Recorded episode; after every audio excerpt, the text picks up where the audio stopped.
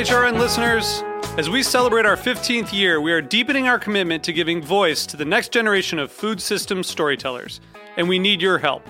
Our internship and fellowship programs help activate new possibilities for underrepresented and underestimated young people through experiential journalism, audio engineering, and production training.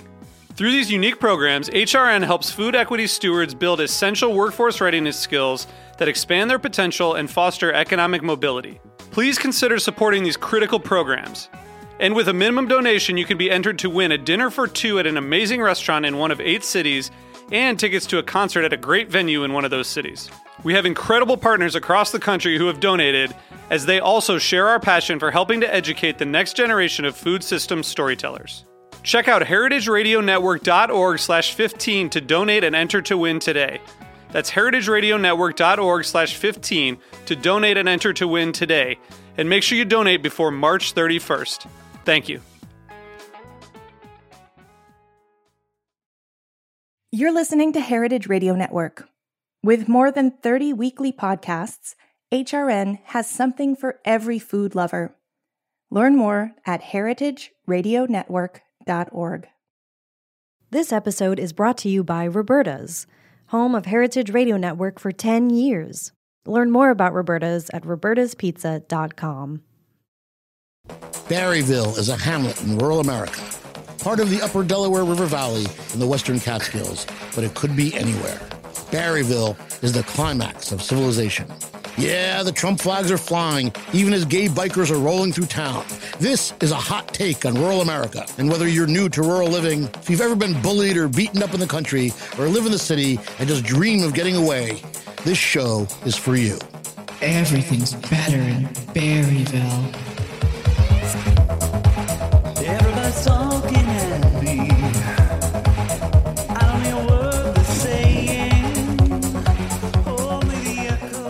Johnny, Johnny, Johnny. And we are live from Barryville. All right. First, before we get to anything, Live from uh, Barryville uh, uh, Studios in Barryville, starring two Barryvillians, Barryville, Barryville. All right, I'm Mike Edison with Johnny Pizzolatto. And Johnny, before we get started, I want to tell you all is good in the world. I feel like the proper order of things has been restored because your kitten, the kitten who is not named Mittens, and your dog Lamont, uh, you know, I worry about these things. Sometimes I worry that you don't understand pussy cats.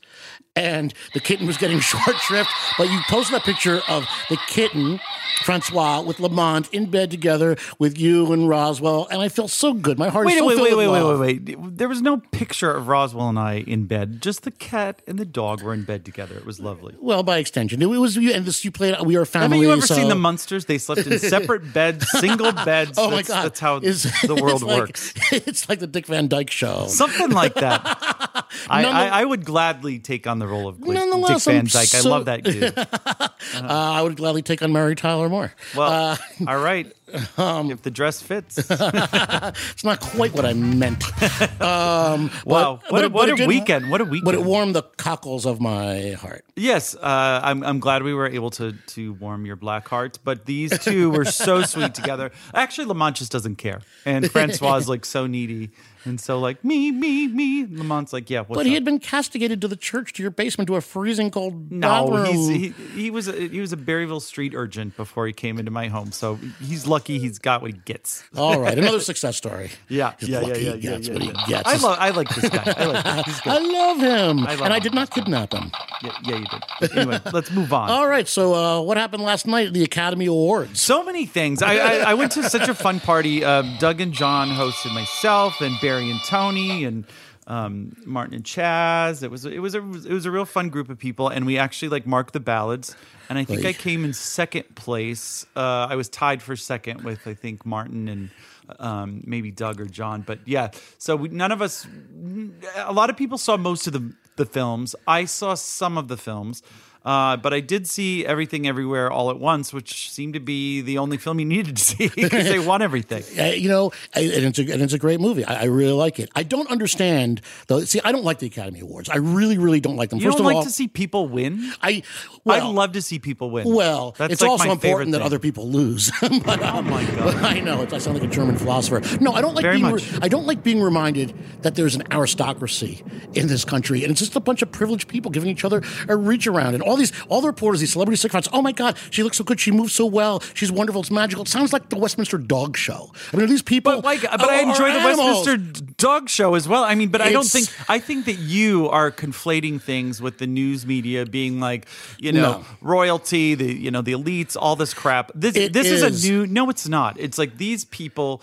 They're kind of the only thing we have left, these people, because the world is so segmented. So the film industry is kind of the only thing that we're all experiencing. You know, if people go to the movies and you participate, I believe in the magic of movies. I, I I very much strongly believe in the magic of movies, but I don't like the idea that, for instance, a franchise action picture like Top Gun is somehow viewed through the same lens as a Marxist comedy like Triangle of Sadness, which I like very much, or a surrealist, you know, farce, this techno farce like Everything Everywhere, which I also liked, But or Tar, which is about a predatory lesbian conductor of a symphony orchestra, and also a good movie, but one which relatively very few people have gone to see, and not because they don't like So predatory you're not gonna be happy no but matter because what- they don't like classical music. You're just never going to be happy no matter what happens because in that you just said I I don't want to talk about this indie film. I don't want to talk about this big budget blockbuster Oh. that's sheerly entertaining. Everybody loved the new Top It's- Gun. You just don't you just don't want to be happy or You know content. what? I prefer a real event like WrestleMania. And you know why wrestling? oh my You know God. why wrestling? Talk about a limited audience. You know why? You know why wrestling is a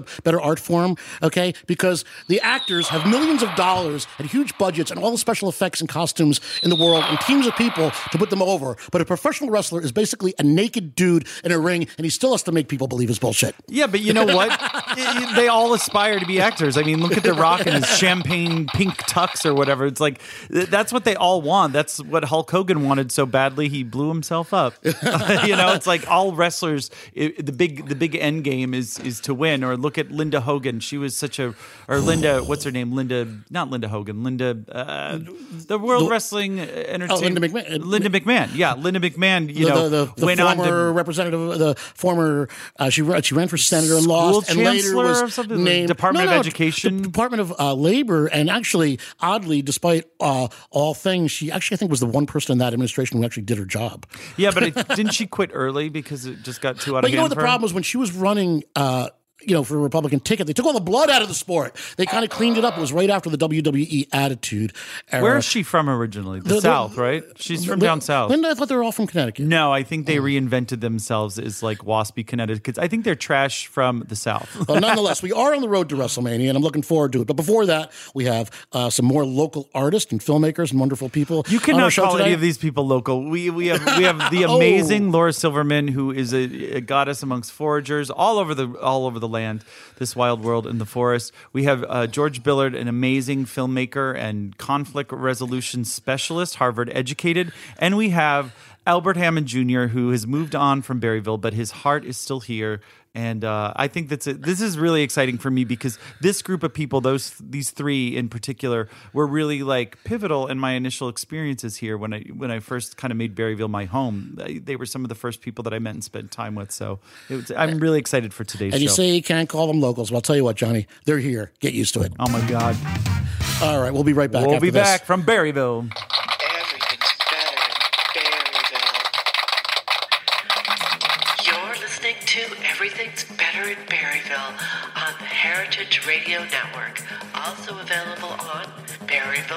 berryvilleradio.com and Radio Catskill WJFF.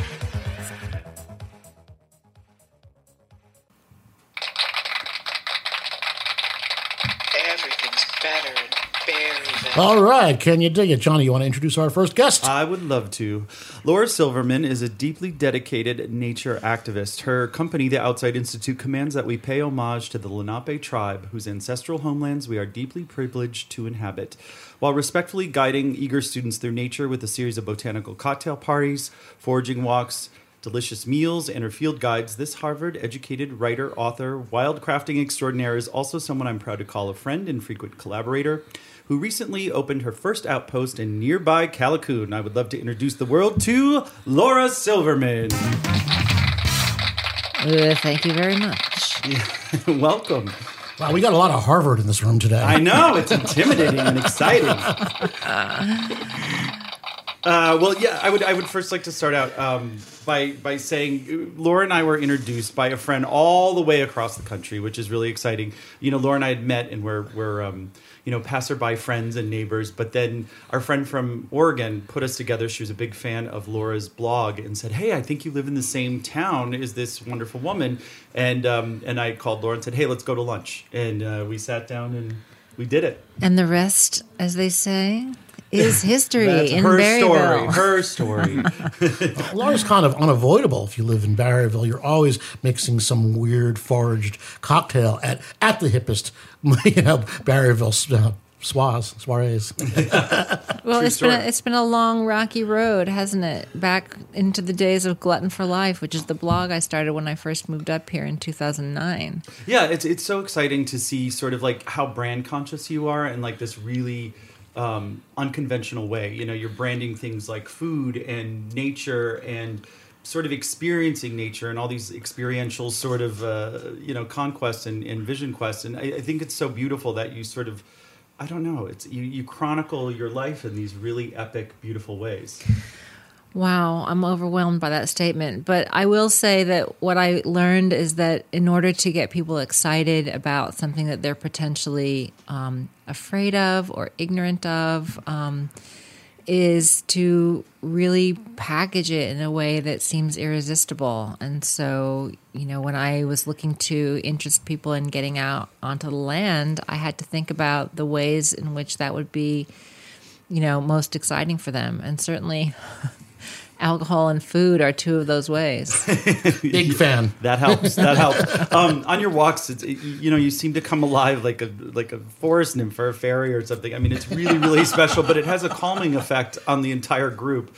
Um, I, I I don't know if you've ever considered this or if this is part of your practice, but it somehow is is very healing and soothing and sort of addresses trauma in some way. I, I don't know how to. It's sort of inexplicable. Yeah, well, that has something to do with me. I mean, you know, the mission of the Outside Institute is to connect people to the healing and transformative powers of nature, and and those are endemic. I mean, there's so much science to back this up if we need that, but I think everybody knows what happens when you step under the canopy of a living forest, and you know, kind of your springs unwind and your pores kind of open in the best possible way and you just become childlike again and are filled with wonder.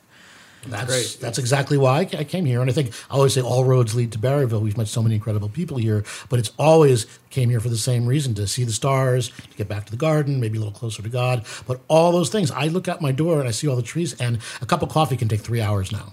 I've lost all sense of urgency. Special time.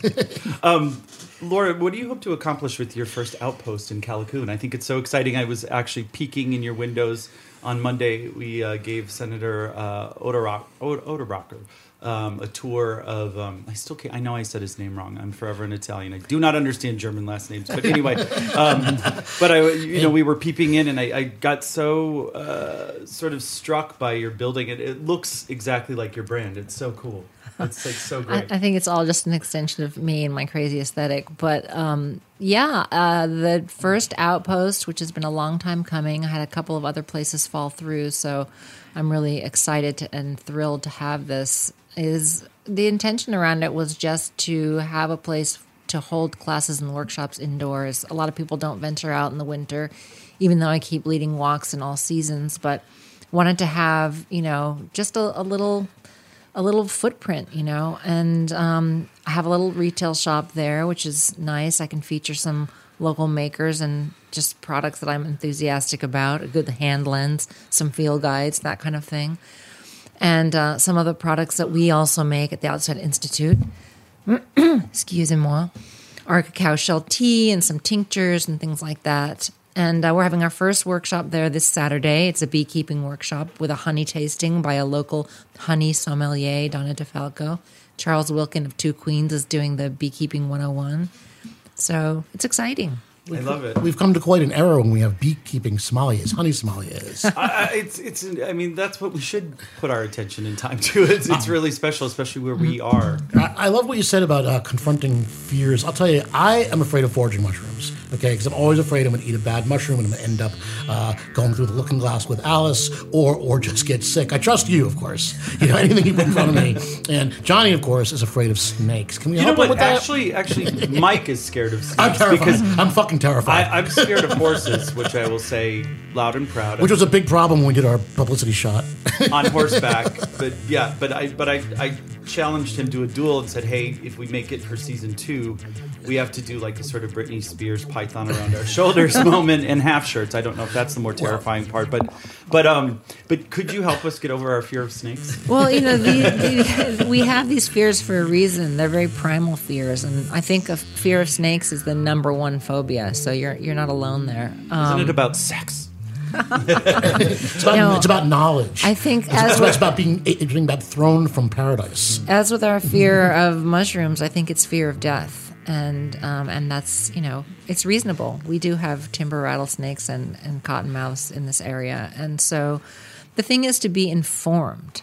Um, and that kind of can help allay some fears. And I think, you know, snakes hear you coming. They're not running out to bite you, they're only defensive. So if you are careful, although actually Melissa told me that she has timber rattlesnakes coming through her property and that they were told it's not safe to walk there. So Yeah, she she asked me to like sort of do a. Uh, she wanted you originally to do a hike on her property in the snake pit, and I definitely ixnayed that. I was like, hell no. just have to wear the right boots. Just have to wear the right I, I, don't, I, boots. don't, I don't flip out if I see a, a penny snake or a garden snake. That, that's okay. But if I, I was do. swimming I do. in the river and I saw a snake floating next to me, I would freak the fuck out. Yeah, it's terrifying. I would be bummed too, but you know, you live through a couple of those experiences and you realize that you're just being a wuss. I need to look at it like bummed. That's Otherwise, great. I'm I'm very- bummed this fucking terrifying thing is coming at me.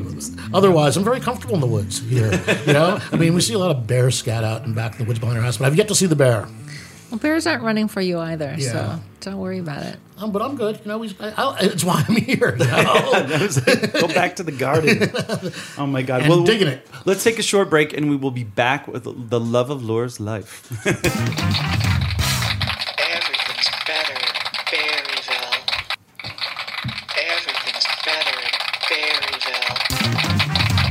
All right, we're back, and we're back with uh, Laura's love of her life. You, say it's incredible how many how many couples we've had on the show lately. Uh, people who are so incredible in their own rights, they're um, not codependent or they, they don't coexist because neither of them are superstars in their own right, like uh, Jeb and Don Con- uh, John and Deb Conway last week, two esteemed historians who somehow, through the magic of the romance of the Catskills in Sullivan County, found each other. Um, but maybe perhaps this is another case, but we're about to find out. George so George uh, Billard is an accomplished documentarian, producer, writer, and director. And has helmed award-winning projects in over 45 countries in 30 years. His work includes the A&E network series The Well-Seasoned Traveler, Aftershock, a production he wrote and directed entirely in Mandarin, and the feature documentary They Shall Not Perish, which you can see right now on Amazon Prime. Currently, he is in production on the documentary podcast series The Right Man, and he is also in post-production on the documentary feature Amateur, an intimate portrait of aspiring cage fighters battling it out in the New York City mixed martial arts scene. He holds a master's degree from Harvard's University Kennedy School of Government, he studied negotiation and conflict resolution. Um, and he's worked with Foreign Affairs Organization Network 22, where he's contributed to fact finding missions and white papers on improving U.S. relations with Pakistan, Iran, Poland, and Turkey. He is a member of the Directors Guild of America and, most importantly, a volunteer at the Barryville Farmers Market. so, George, I'm thinking with all this interest in cage fighting and your expertise in conflict resolution, you could be very uh, helpful in settling some local disputes right here in Barryville. I need your help. settling them or starting them. I'm not quite sure. And first of all, I just got to say, following Laura is a little bit like, you know, do you remember on the Ed Sullivan show who came after the Beatles? Nope. Exactly. So, you know, No, I've got a rock star wife. You got this. No, you, you got this, bro. That's all right. You, you could be the Buzz Aldrin here to Neil Armstrong. you know, you're not the you're not the Wally Pipp to her uh, Lou Gehrig. No one remembers Wally Pipp. George, I I think one of the most exciting things about you is you you have no fear. It seems you, you don't fear big scary corporations. You don't fear political titans and terrors uh, like Millennium uh, or FIMFO or some of these other fabulous groups. And um, I, I want to know what what drives this like innate fearlessness in you. I just don't like bullies. I like on. that. Me I mean, it neither. just it comes down to that. And we can trace that back to my childhood, but I'd rather not turn this into a therapy session. Well, or we could go for a walk in the woods and forget about all of it. exactly. Gosh, more things we have in common. No, I hate bullies and I hate hypocrites. And uh, yeah, I mean, bullies, that's, that's the whole thing, you know? And I think uh, FIMFO, for instance, for those who don't know, uh, is a large corporation, Northgate Corporation. And they're publicly traded, by the way. They have a, uh, an agreement with Sun Corporations, who builds houses. They're a publicly traded company trying to build a large resort in a traditional campground. And question is, though, I mean, we're against it for so many reasons because building this kind of infrastructure in a floodplain seems terrible. Doing it without due diligence seems terrible. But why does, when we protest this, does it seem to some people like we're fighting the town? It, the battle seems righteous. We're protecting the earth and the river. When did clean air and clean water become a liberal value? Uh, Well, you know, it's the commodification of nature and an, an extraction mentality that nature is here to be exploited and used to uh, individuals' benefit, and those money goes where opportunity is. It flows like water, and right now, uh, what we have here is, is are tremendous natural resources, and that's a commodity, and that's how it's going to be viewed. And but you know, we also view it as a commodity. We live here, but we live here because of it, and we want to protect it and be stewards of it, And not in spite of it. No, right, Yeah, right. yeah, yeah. And and in cooperation with it, um, and we have to kind of reframe the debate that that what is the value of where we live, and what should we protect, and and make it more valuable to others without exploiting it in a way that ruins it. Yeah, yeah. I mean, it, there was like a sort of concurrent battle when George and I got really acquainted with with the building of uh, Dollar General, and then this company after all the sort of fracking um, movement in our town was outlawed, you know, by New York State and and you know actually town resolutions as well. Then a big company came in to put a compressor station to compress the natural gas from other places that allowed fracking. So it was a very, it was a, it was a total uphill battle, and it was really painful for for a lot of people. But you were on the forefront of both of those battles when they came in. You know, I mean, Dollar General sort of slithered away quietly and put up a nicer facade than usual, and hasn't been so aggressive in their sort of pursuit of monopolizing the town's money and resources. But Millennium, on the other hand, is is is a ticking time bomb, and and you took it on solely almost towards the end of the battle. I mean, you were kind of like the last man standing. Yeah, the last man shaking his fist in the air as no one was paying attention. Uh, you know, sadly, it got built, and right now it continues to spew toxins into the air. You know, 365 days a year, quietly in the woods, and Or not so quietly, since we're convinced we hear it ringing in our ears every night. yeah, it's true. There, there's a low frequency noise that comes out of compressor stations that can be heard up to or felt up to five miles away. You don't actually hear it as much as feel it, but it can it can be a sleep disruptor, amongst other things. And how is this even acceptable in, in, in anybody's wildest dream in a rural community like ours? Well- Why would our town elders, such as they are, Poor allow such a leadership. Poor leadership. I would say it was poor leadership, but but it's why was it allowed? Um, it's a precursor to the political battles that are going on today because it was defined as we need gas here, so we're not fighting them over over there. But don't That- we that was get no gas from Millennium? We get no gas from Millennium, and ultimately the idea for all these pipelines was to export the gas to other countries, build it- LNG terminals that would then ship it overseas, and in the end, it turns this area and the area where the gas comes from, Pennsylvania, into an extraction colony. And, and and isn't it true that like you know like you said pipelines are like Keystone for instance mm. like the majority of that gas was going was being shipped to China. Like it, it had nothing to do with even like powering. There was nothing altruistic about these Right. these sort of disruptions to nature. They're not giving back to the community in any way. And we were too silly at the time to sort of navigate asking for things. I mean at least hmm. Hancock got this beautiful town square out of it. We got our leaders a steak dinner and a job for one kid. You know that that's what we got out of the deal. Right, and then and then Millennium turns around and sues the town to lower, lower taxes. to lower, to lower taxes. So you know what did, what did we get? We got toxins. and Thank less you, than thank you very much. Yeah, yeah, yeah, yeah, definitely. I mean, you're you're such a warrior. I mean, in general, you know, you birthed you birthed the Victory Garden uh, project at the onset of the pandemic.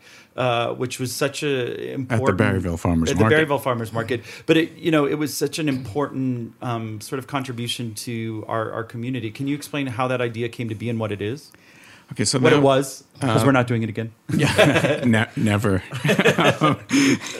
so at the at the very beginning, at the onset of the pandemic, it was it was clear that um, there was going to be a problem with food supply and distribution, and especially for our farmers who we started the Bar- Barryville Farmers Market for to support their efforts and and make farming an integral part of the community, and they were losing their restaurant sales. Uh, food was just going to rot and or be thrown out, even worse. And uh, also at, the local grocery stores, you started to see shortages of certain items. So I just thought, let me call the farmers, see what you know what their interest is. We weren't supposed to start uh, the farmers market until Memorial Day weekend, and this is late February, I guess, um, or mid February, and. Uh, I asked, you know, what do you have on hand? And they said, oh, we got everything. And so within a week, uh, we put up a, a an online store, and people ordered uh, pre-packed bags, and we did a drive-through pickup, which was an all-volunteer effort. Everyone, yourself included, and Laura, and uh, uh, everyone on the board and friends got together, and we packed the groceries, and cars would drive through, and it was a huge success. Everyone was happy. It was great for the farmers. They did tremendous business. People were elated, A, because they were petrified and just to get out of the house and see that things were working and people cared. Uh, And through donations, we raised a lot of money for the community. yeah, that year we I think Barryville Farmers Market raised over thirteen thousand dollars, which we distributed to food pantries and Families in need. families in need. and, Yeah. and actually gave so much to the Eldred backpack program that they we sort of shut down their their pantry. They said we don't need any more food or money. Thank you very much, which Yeah. was such an amazing amazing feeling, and it, it, it all stemmed from the Victory Garden project. right. I think the Berryville Farmers Market is such you know a successful project, and uh, I mean John and George, both of you who worked there, and John, you started it and helped uh, uh, you know steer it along. With Deb and George and Laura, and, An you know, incre- incredible team, and people. I- Yeah. I'm very proud to be a recent volunteer there. Um, how do we convince more people to come to the farmers market? I feel like we see the same people every Actually, week. don't because that's the thing that will that will put us on edge. You know, like with the town is that you know it is But- so wildly but- successsul Yeah. it's it's that's If, kind if of our anyone, only if problem. anyone wants to donate a parking lot, we'd appreciate that. well, I, I bought a gas station just so we would have a parking lot. but, but I think it fulfills every mission that the town should be proud of in that it brings tourists here, it brings new people to the area, it's a positive message, it supports local independent farmers. Look around in Sullivan County, we're supporting farmers and they're selling healthy food. I think part of the problem is, and there's a perception that farmers market, the fresh food, is so much more expensive than the supermarket food.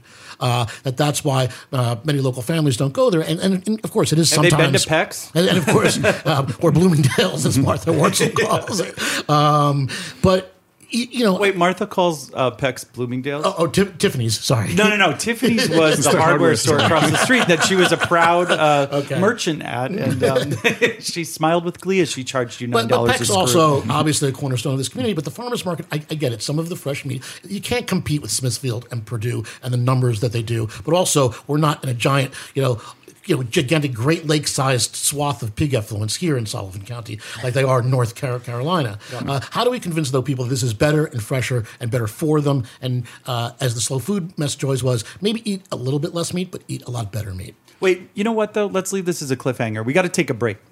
Mike, we got to take a break. Let's bring Laura back in. Come on, come on. Okay. All right.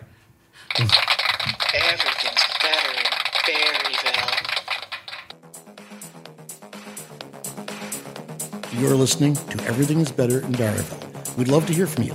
Email us at everythingisbetter at gmail.com. Everything's better in Barryville. All right, we are back with George and Laura. Hey, I have a question for both of you, and I know this seems a little base, but what do you love most about our area, and what needs to change? That's not loaded at all. So, you know, No, just not go, go on. Do you want to go first? No, I, I mean I can I can start it off.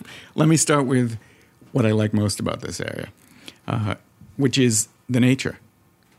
It's a beautiful part of, part of the world, and in addition to that, we also have some beautiful people up here. Yeah, I would agree. Those are my two favorite things. I mean, um, obviously, being outside is what it's all about, and being outside with some of our great community members. Um, we have so many artists and um, entrepreneurs and just people that are passionate about creating a great place to live. That it, it's it's been wonderful. Yeah.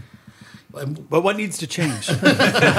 You guys avoided the hardest question. Oh, what needs to change? You know this this place, which I guess is uh, the theme of your show, is suffering from a, a real tension between what is perceived as locals and interlopers, and the interlopers, and that would be us. um, Me? um, you know, uh, have a real effect on the community, and we have to be aware of that. Um, but the locals also have to be aware of that we might have ideas that are worth listening to.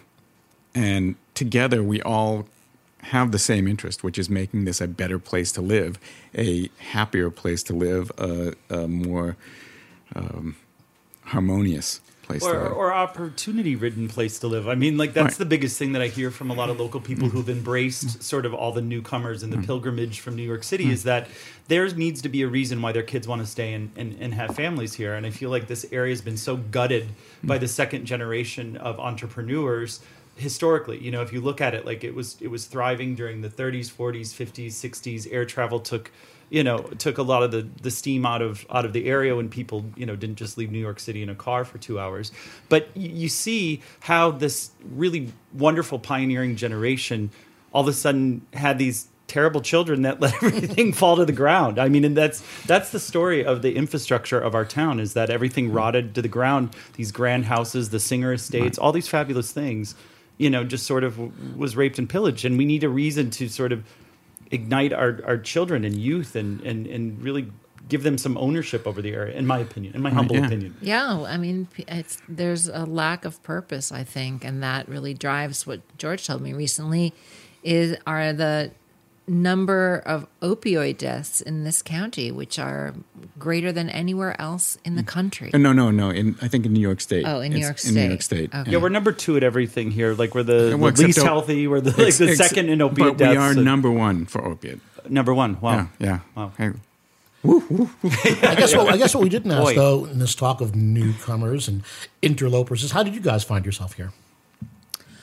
Um, oh, that's a fun story because I first came up here with my friend Scott Newkirk, who had Scott's Cabin in Yulan, which went on to international fame as the cover of cabin porn. shot by our dear friend Noah Kalina That's right. Noah Kalina shot that. And um, Scott is no longer in this county, but he has a legacy, and um, I'm part of it. Yeah. and it was Cabin and it was beautiful Which I mean he should just be stated is not actual porn.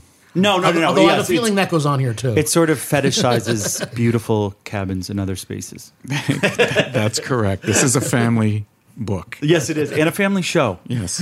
well, well, you know, our friend Smokey Addams Bell family. said she was hosting a, a photo shoot over at Annie's Smokey Bell's uh, homestead, and she was pretty suspicious. She thought it was a porn shoot going on, but she was confirmed when the guy said, "Don't worry, I brought panties for the girls." Oh, hmm. that sounds uh, Well, that put her at ease. suspicious.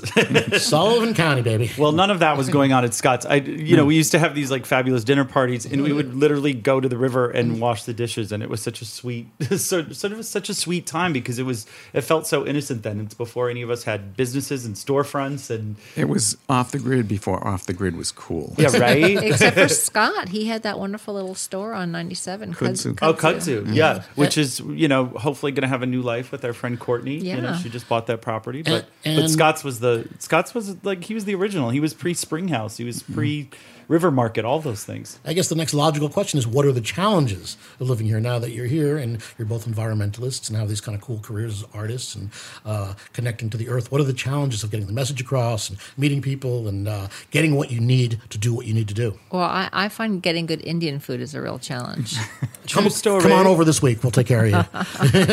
that I got you covered. on. I, I did discover um, David at Spruce makes amazing takeout curries. So there, there's that. Um, I know, I know what you mean, though. For me, uh, one of the biggest challenges is how much land is off limits to people, um, and there's very little uh, public land, and the public land that there is has a lot of stipulations attached to it, and um, I don't know. I should probably get involved somehow in making a change in that direction, but I cannot bear anything to do with large groups of people trapped in rooms for a long period of time. But but I have to say you went off on your own, and you know there's an exciting river accesses project that's about to um, go up, where it's been in the making for a couple of years now, and you did all of the signage with along with the National Park Service on the you know the indicator signs that really delves into the history of the Lenape Indians and and really sort of tells the story and the history of the area for, for the people. And I, I think that's a beautiful way to be involved outside of yeah a, another damn committee. Yeah, thanks for reminding me of that. Really, any way that I can help people get connected to the land um, is what I'm here for. And I, I would say that the biggest challenge to this area um, is labor. Um, the the if you're a business here, finding finding anyone to work is incredibly difficult. And housing is part of that. and problem. housing is part of that problem.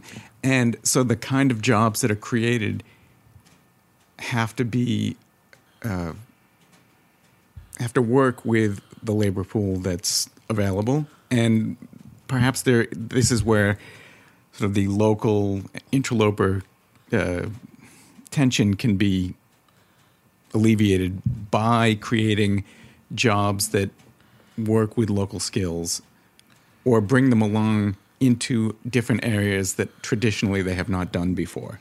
And I do think the county should buy up some of those abandoned Hasidic camps and turn those into uh, low income or affordable housing projects. Yeah, I, you know, and that was that was one of the suggestions that came out of like all of the community meetings on FIMFO was like we don't need a roller coaster, we need sustainable housing. If you want to have a big corporation come in and and and work here and and sort of try to bring a talent pool up here, you need to offer affordable housing, especially if you're not paying livable wages you know and I, and it's a challenge for me as a business owner i mean it's it's either bring people here and and struggle to find housing or you know employ nine people that have four other jobs because it's just the nature and this sort of mentality of of being here is that you can't just rely on one thing because everything is so in flux and fluid and changing all the time But you know, there's a, there's a lot of energy from entrepreneurs in the area who want to address those things, and they shouldn't be um,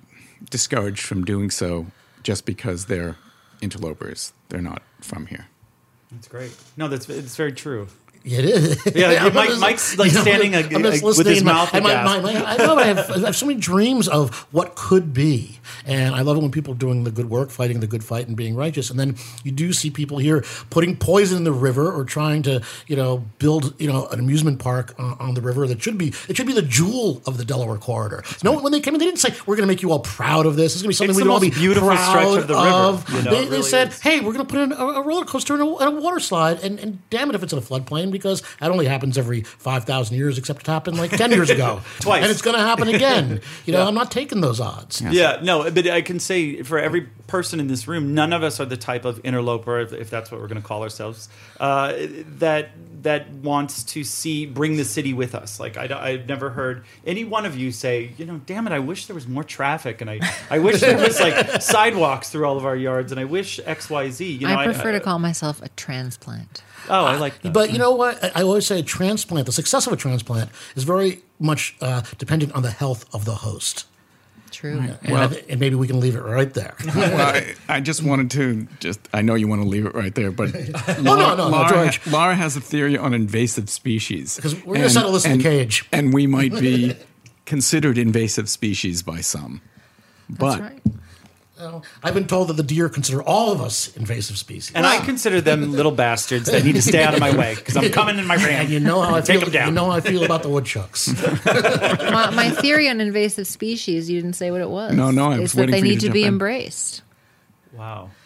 You heard it here first, folks. We solved the woes of the county. All right, we're going to invite you back when we do the special on extraterrestrials and, and, and, and a forthcoming invasion of Sullivan County. Yes. Um, and, meanwhile, and and when and when George's uh, film comes back, you, you you have to come back and talk about it. I know we're under strict gag orders today, but please, please come I back will and, and I will talk come back on my publicity blitz. All but, right. uh, that, that may talk- be two years from now, and so I hope that it's better in ba- Barryville. Is there? Every day. We're getting better in Barryville. Every day. Every single day. All right, next time we'll talk about steel cages because we are on the road to WrestleMania. Oh my God, this guy is wrestling obsessed. All right, thank you guys so much. Uh, Laura and George, where can we find you on the internet? Remind us, please. Uh, theoutsideinstitute.org and on Instagram at The Outside Institute. or what's your, your address in Callicoon? It's 39 Lower Main, right next to the pharmacy. Yow. George? and I can be found at planetbillard.com.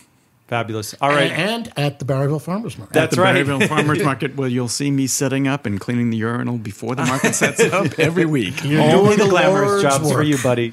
All right. Thank you guys so much for coming out today.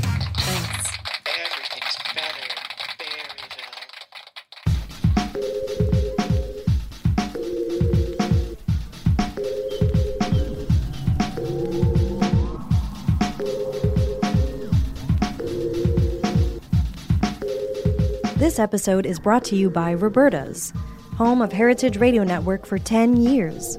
Roberta's was founded in Bushwick in 2008 and has become one of the most iconic restaurants in the country. HRN made its home inside of Roberta's in 2009, and together they have become part of the DIY fabric of the neighborhood. Roberta's, the pizza restaurant, is open for lunch and dinner seven days a week and serves much more than just the famous wood fired pizzas. Their team dreams up new salads, pastas, and sandwiches on the regular. Roberta's Tiki Bar is alive and well in the back garden, serving up frozen drinks in the summer and hot toddies in the winter.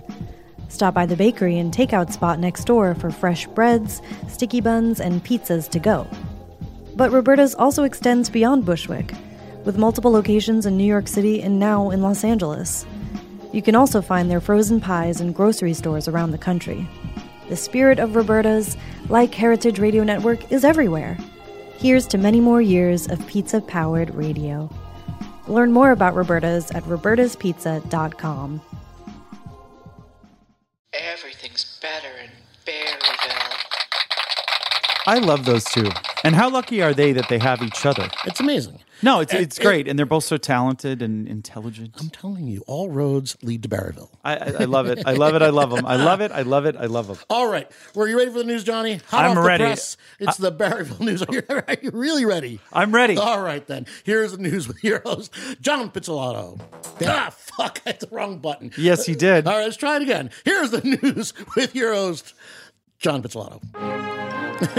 I'm John Pizzolatto, and this is the news to me. The River Reporter gives us a heads up on the five most treacherous pet accidents that happened in the area last year. Uh, these are really upsetting. Um, I'm going to talk to you about some common household concerns in a kitten. A nine month old kitten hid in a large comforter, unbeknownst to his pet parent, who had set it on dry. No, no, Johnny, make it stop, please. No, it's it's real. Uh, a pit bull jumped off a couch and suddenly became paralyzed. I can't handle this. Toys have become treacherous for a seven-month-year-old standard poodle who began vomiting. Oh, A physical exam revealed that he was dehydrated, and radiographs no. showed a foreign object trapped in his stomach. Oh, my God. It's like an episode of Jackass, Well, but for here's pets. okay, but here's their, here's their advice: prioritize your pet's health, stay active even in the cold months, invest in your pet's well-being. You know, all of this is very important information because pets are our life. So let's all be kind to our animals and try to avoid tragic mistakes like the River Reporter has laid out for us. Oh my God, that's tragic. Well, speaking of the River Reporter and speaking of the Oscars, locally we have something much much more prestigious than any Academy Award could ever be. We have the best of uh, 2022 for 2023. Now that I'm reading it, it doesn't make a whole lot of sense. But here's the best of for the River Reporter and some extremely, extremely uh, specific awards uh, in part, and some that I'm not quite sure actually merit categories such as Best Bank. You know what? I, I'm gonna I'm gonna go out. I'm gonna look up a lot of these people though. I do think this is a wonderful resource, and and thank you to the River Reporter. Um, we have best local lodging. The violation prone Stick It In has Oh, received uh, the the award of prestigious best we also lodging. the best place to work somehow is not Barryville Radio. Okay, Oh my God! Where's the best place to work? Uh, Barryville Radio. Well, here, uh, the Center for Discovery, uh, which is a very respectable organization. Um, best campground, best candy, uh, best carpet cleaning. Um, okay, best clergy. That does not sound like something that should be competitive. The award went to Pastor Dave Kuhn. Uh, best Chinese food is Chinatown Kitchen in Narrowsburg, You know, I uh, which, which is just horrifying I to me. best bank teller a hard pill to swallow. Also, because there's lovely bank tellers all throughout the county. And this one's from Wayne in uh, Wayne Bank in, in Pennsylvania. Our best elected official is our Assemblywoman, Aileen Gunther. And Johnny, I want to know, will you be the best elected official next year? Right now, I am the best public servant, according to the River Reporter, and I, I take the honor and thank everybody for, for the honor. I really, really, really do appreciate it. It's but I would never want to squeeze uh, Aileen out of an award. She's, she does a wonderful job, and, and uh, I think I think we should hats off to her. Best public servant and also our best law enforcement officer. Oh, yeah, uh, yeah. Mark Anthony. Mark Anthony. And what do you guys both have in common? that we've both been removed from our posts in town. Mark Anthony um, is no longer working for the town of Highland, much to our deficit. He's now working in Bethel. And uh, I was removed from the Upper Delaware Scenic Byway, and now I'm the program manager, which I'm very, very excited about. We're going to get this wonderful new visitor center open in Callicoon. So, you know, in spite of it all, you know, people can be recognized and excel in different areas and different locations, even if their town won't support Well, them. our loss is Bethel's gain. And by the way, Bethel won uh, the prize for best day trip. Bethel Woods. No, day no, tri- no. Bethel day- Woods. Yeah. What better place to What better take a to- day trip? yeah, yeah, yeah. Um, best radio personality, Adam Owens of Bold He's going Gold. down. Okay. Going I expect down. like next year at least best podcast. You know, I really love- best podcast co-host. That's what you're. That's what you're gunning for. Uh, you know, listen, there are any number of categories, including best clergy, probably uh, that, I, that I should be a nominee for. I'm Uh, so excited about Chamber of Commerce. Again, the Barryville, Greater Barryville Chamber of Commerce wins. I love everybody I'm on the board with. I do think that we work our tails off to create wonderful community events, uh, like the Harvest Festival with the Barryville Farmers Market.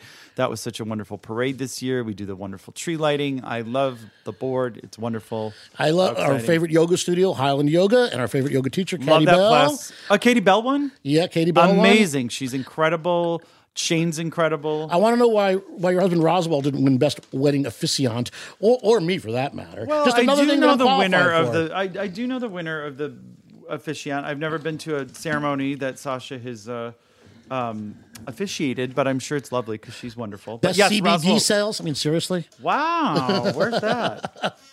Yeah, it's that's under C for CBD sales. You know, I do have to say, I think Carrie and Alex were robbed. Uh, best seafood went to Stumble Out, uh, which okay, fine. Don't they just serve sandwiches? But their seafood at, at, at Baker's is beyond compare. Yeah, I've seen the. I haven't seen the shrimp cocktail on the menu though lately. I, you know, you know that's sashimi's hard to beat though. Yeah, yeah, yeah, yeah. But best restaurant, the Heron. Congratulations, And, you and, guys. and- but somehow our friend Steph at Baker's got beat out for best server. that's that's okay. stolen. Rob, stolen. Rob, Rob, Rob. All right. Uh, well, nonetheless, uh, celebrating Barryville and all things Barryville and around us is what we wait. Whoa, Johnny. What's- Speaking, Is that Tiffany Diamond? I hear it. Uh oh, she's flying awfully close to the studio. Whoa. We better hear what she has to say. Tiffany, are you there? Run for your lives. Tiffany Diamond here from the Barryville Radio Traffic Helicopter. I hate to tell you I told you so, but I told you so. All those ninnies with spring fever, you see that white stuff? That's snow. We had a huge snowstorm here last night, but I'm happy to report the majors are clear. So don't be afraid to go out, because we have the best highway department in the world. But you know, I just heard that the schools are closed for four days.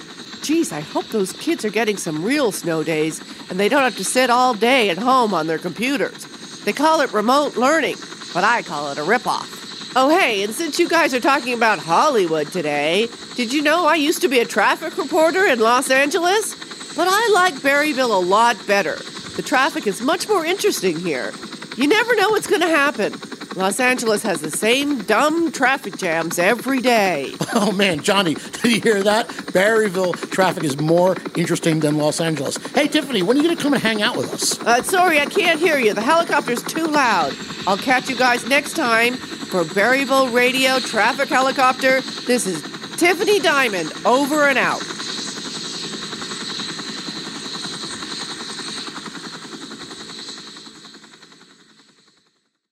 Everything's better in Barryville. All right, all right, all right. I'm excited to introduce our next guest. You may have seen Albert Hammond Jr. play with his seminal rock band, The Strokes, or on stage uh, playing his solo material, or maybe you ran into him at Peck's when he lived in town from 2008 to around 2019. Ladies and gentlemen, I give you Albert Hammond Jr. Albert, thank you for joining us. Where in the world are you right now? I'm driving uh, in Los Angeles. Nice, nice, nice, nice. And, and, and you live there full time now, correct? Yeah, yeah, I live here now. Was Barryville Sorry, too stressful? Berryville. Was Barryville too stressful? uh, yeah. No, I, I mean, I, I miss it. I love Barryville, Eldred area. It's, um, yeah. I mean, I loved. it. I had that that place from two, uh, 2008, I think. Until when did you guys left in 2019, correct? Yeah. Great. Yeah, and, exactly. uh, Yeah, so we I, I think I told you this maybe when we reached out, but we recorded one of the versions of our theme song in your very studio, which was exciting with Alex. Oh man, and our that's right. Jay You did Braun. tell me that. Yeah, yeah, it was great, but it definitely you, you feel your presence still there in a big, big way. You know, everything's still intact, and it's it's, it's amazing studio what you made there. Yeah, I was very happy that they. That was what was so exciting when we did find them that they wanted to keep the studio going, and I was just like, wow, that's that's unique. Yeah, no, it's a, it's definitely a great situation. Uh, Mike and I were talking about this earlier. Did you record any music in Barryville? Like I know your your solo record came out, I think around the time when you moved here, which I love, love, love, love. Your uh, solo yeah, debut. I record. I recorded uh, a bunch of stuff. I recorded my solo record, Francis Trouble. There, uh, uh, the Strokes did a lot of angles there, um, and rehearsals, and even maybe s- I don't know. I think Comedown Machine was something else, but it was uh, angles was done up there. Oh, that's so cool. And um, Yeah. So, so what was sort of like your inspiration behind it? I mean, a, a lot of it is like, you know, aimed at like acoustic recording and, um, you know, sort of like, uh, you know, it, there's a period sense to it. You know, it's like kind of arrested in 1974 when it comes to the tracking board. Like, what, what, what kind of made you want to assemble something like that? Um, I guess from when I started playing music, I had a four track, and so the dream was to uh, have a console. You know, I just love. I'm not like a a, a purist. I don't really record to tape. I record to computer, but I like the middle ground where you use tubes and be- beautiful equipment, and the computer holds it all, and then you can do stuff in the computer. Uh, so yeah, it was just kind of a, a dream to be able to, to do it. I, I, I actually like when I found it up there, I was like, oh, I can, this could be, um, this is what you say when you're younger. This could be where I retire because I could make music. I could always, I, I can make music and live there at the same time. you know, so. But I am older, and I'm still saying that. yeah, Mike's Mike's hovering over his retirement over here in our studio right now. You know, I'm Uh, not. I'm not from here, but I'm going to die here. That's Yeah, what I yeah. keep telling the locals. So, yeah. So what what was your sense of, of of living in Barryville, like you know, or, or in Eldred, as it were? Like, did you, I, you know, I know you were. We didn't see you a whole lot, but we saw Justine more uh, grabbing juice and things like that down at the Bang Bang Bar. But um, what was your experience being here? I was there. I was just in the car. I love that. But like, no, I know. I, was, I mean, I it, I loved it. We I, I had it like um, I lived in Manhattan when I first got it, and I had it for weekends or like when I uh, come home from tour to settle in, and then when we were like around 2015 or something, I came came back from a tour and, and we we went up there, and it was like, why don't we just always come up here? And because it was so healing, and we just go to the city every once in a while, or we like we were going to LA more, so we just live upstate, go to LA, and uh, yeah, we we moved, but we never really spent more than a month, unfortunately, just all the travel. But it was, I don't know, I still think about it and miss it. Well, very relaxing. Well, there's, there's an Albert Hammond sized hole shaped hole in the landscape of Barryville now. Exactly. Yeah. it's, it's palpable. Yes, and you're always you're always welcome, and we always have a place for you at the inn, or I'm sure Alex and Ivy would put you up. A That place great. at the inn. Yeah. It's so biblical, Johnny. Well, yeah, and, and Albert, we got the gas station across the street, so now there's a big camel too. So yeah, Oh, it's- the gathering of all the wise It's, men. it's, it's New Bethlehem. Yeah, New yeah. York. What uh, what happened? What changed across the street? Oh, we um we, we just got the gas station and we moved the Bang Bang Bar over to the former garage, and so You in, you bought that gas station? yes yes yes yes you have to Oh, come that's back so just cool! Like it. we're like right across from the post office. yeah exactly. And they put a giant camel on top of it. Oh my god, that's so cool. I'll text you a picture of it. It's it's definitely changed the landscape. Yeah. It's very welcoming. I find the camel when I just got back to town. The first thing I saw was the camel, and I found, found it very welcoming. Good. Good. I mean, I'm, it's good that you changed the the the the landscape. You brought uh, energy into into. it. I remember when I moved in 2008. It was a very different vibe than it was when I left. You know, when I left, it was, and then after the pandemic, it grew even more. But like, uh, uh, yeah, it's just so many so many cool things. I even noticed it in Peck's because they went from like just being Peck's to like having a section with like organic stuff and like uh, uh, gluten free stuff, and I was like, huh, way to go, Peck's. Yeah, no, they, that that was definitely the first place you felt it because you were like, "Wow, there are so, so many organic not, things not- around." I but love not, it. Not only that, there's right next to Peck's now. There's a hydroponic garden, an indoor hydroponic garden. Uh, Monteleones are growing like fresh greens all winter long. yeah, it's pretty impressive. Really? Yeah, it's it's great. You definitely have to come Fuck, back for a visit. Of course, I left when all that shit happened. And, um, And we saw you're going to be back up in the Catskills uh, solo in September for for a festival. Oh yeah, that's right. That was a weird confirmation because we have not finished doing the tour, and they said they wouldn't announce for a month. So yes, but I also had no idea. Yeah, we sleuthed it. We found it. You're you're, you're doing it. You're booked. like no one like no one like my manager didn't tell me it was like because normally you book the whole tour and you're like we're gonna do it thumbs up and you're like yes and like they just like announced it i was like okay Oh wait, I'll this just in. You're playing at the gas station the night after. oh that. yeah, yeah. You're you're, you're, you're playing next weekend in, in Barryville. Actually. At the gas station, right where, under, right under where the camel. is, uh yeah right under the camel my dream where is uh where is that festival It is in. Hold on one second. It's the Cave Mountain Catskill Musical Festival, and it's. Uh, I don't know. We'll have to go to the website. It's. It's. Who knows? We have to go to. Uh, if anybody's interested. Also, I'm sure well everybody. will be catskill's so big what is it like. Yeah, it's Cave Mountain. livingston manor No, hold on one second. Oh, Windham Mountain. i don't know it Our friend, my friend Dan Barry has a, a new um, uh, hotel over there. Um, he he was a pioneer in Williamsburg. He had like the the Playland Motel down in the Rockaways, and he had lodge and a bunch of stuff. But he has a big hotel in Windham now. So uh, yeah, great so Yeah. that's where i'll be staying then Yeah, it sounds like it. it's great. So um, we're gonna take a quick break, and we want to come back with uh, some music of yours. And Mike, yes. Uh, yeah, absolutely. But let's cue it up. Is there a song that you recorded here or that was inspired by Barryville that we should uh, twirl right now for our vast listenership? What's something that was recorded there? Oh yeah, my friend Francis Trouble record. Yeah, anything off of anything off of that record. If you want me to, uh, let's see, do um, do you want a deeper cut or uh, Yeah, let's do a a, deep uh, cut. We're a deep cut kind of show. stop, stop and go? Oh, I love that song. Yes, done and done. All right, All well, right, we're going right to take on. a quick break, and uh, we'll we'll come back with. Done um, and dusted. there we go. All right, thank you so much. We'll talk to you. better in Barryville. Everything's better in Barryville. Stop and go.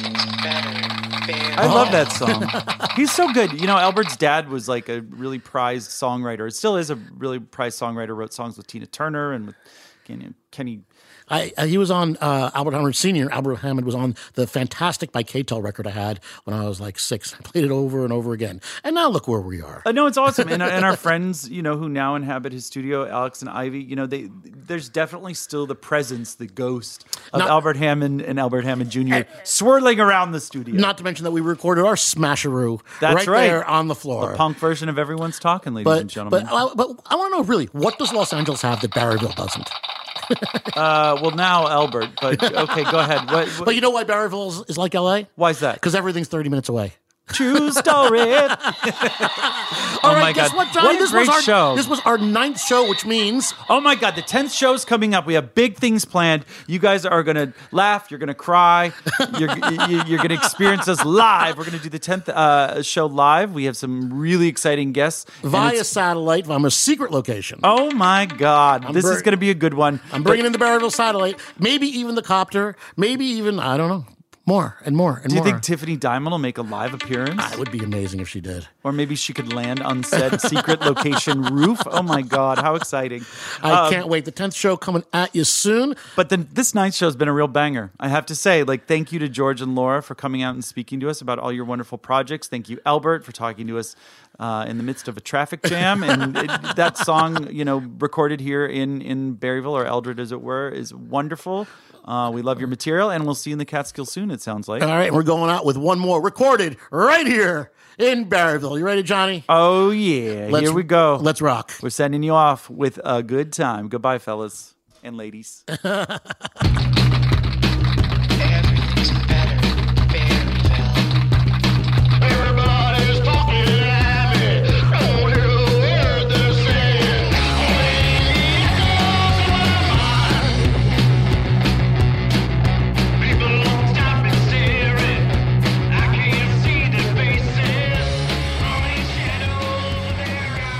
This show is powered by Simplecast. Thanks for listening to Heritage Radio Network, food radio supported by you. Keep in touch at heritageradionetwork.org slash subscribe.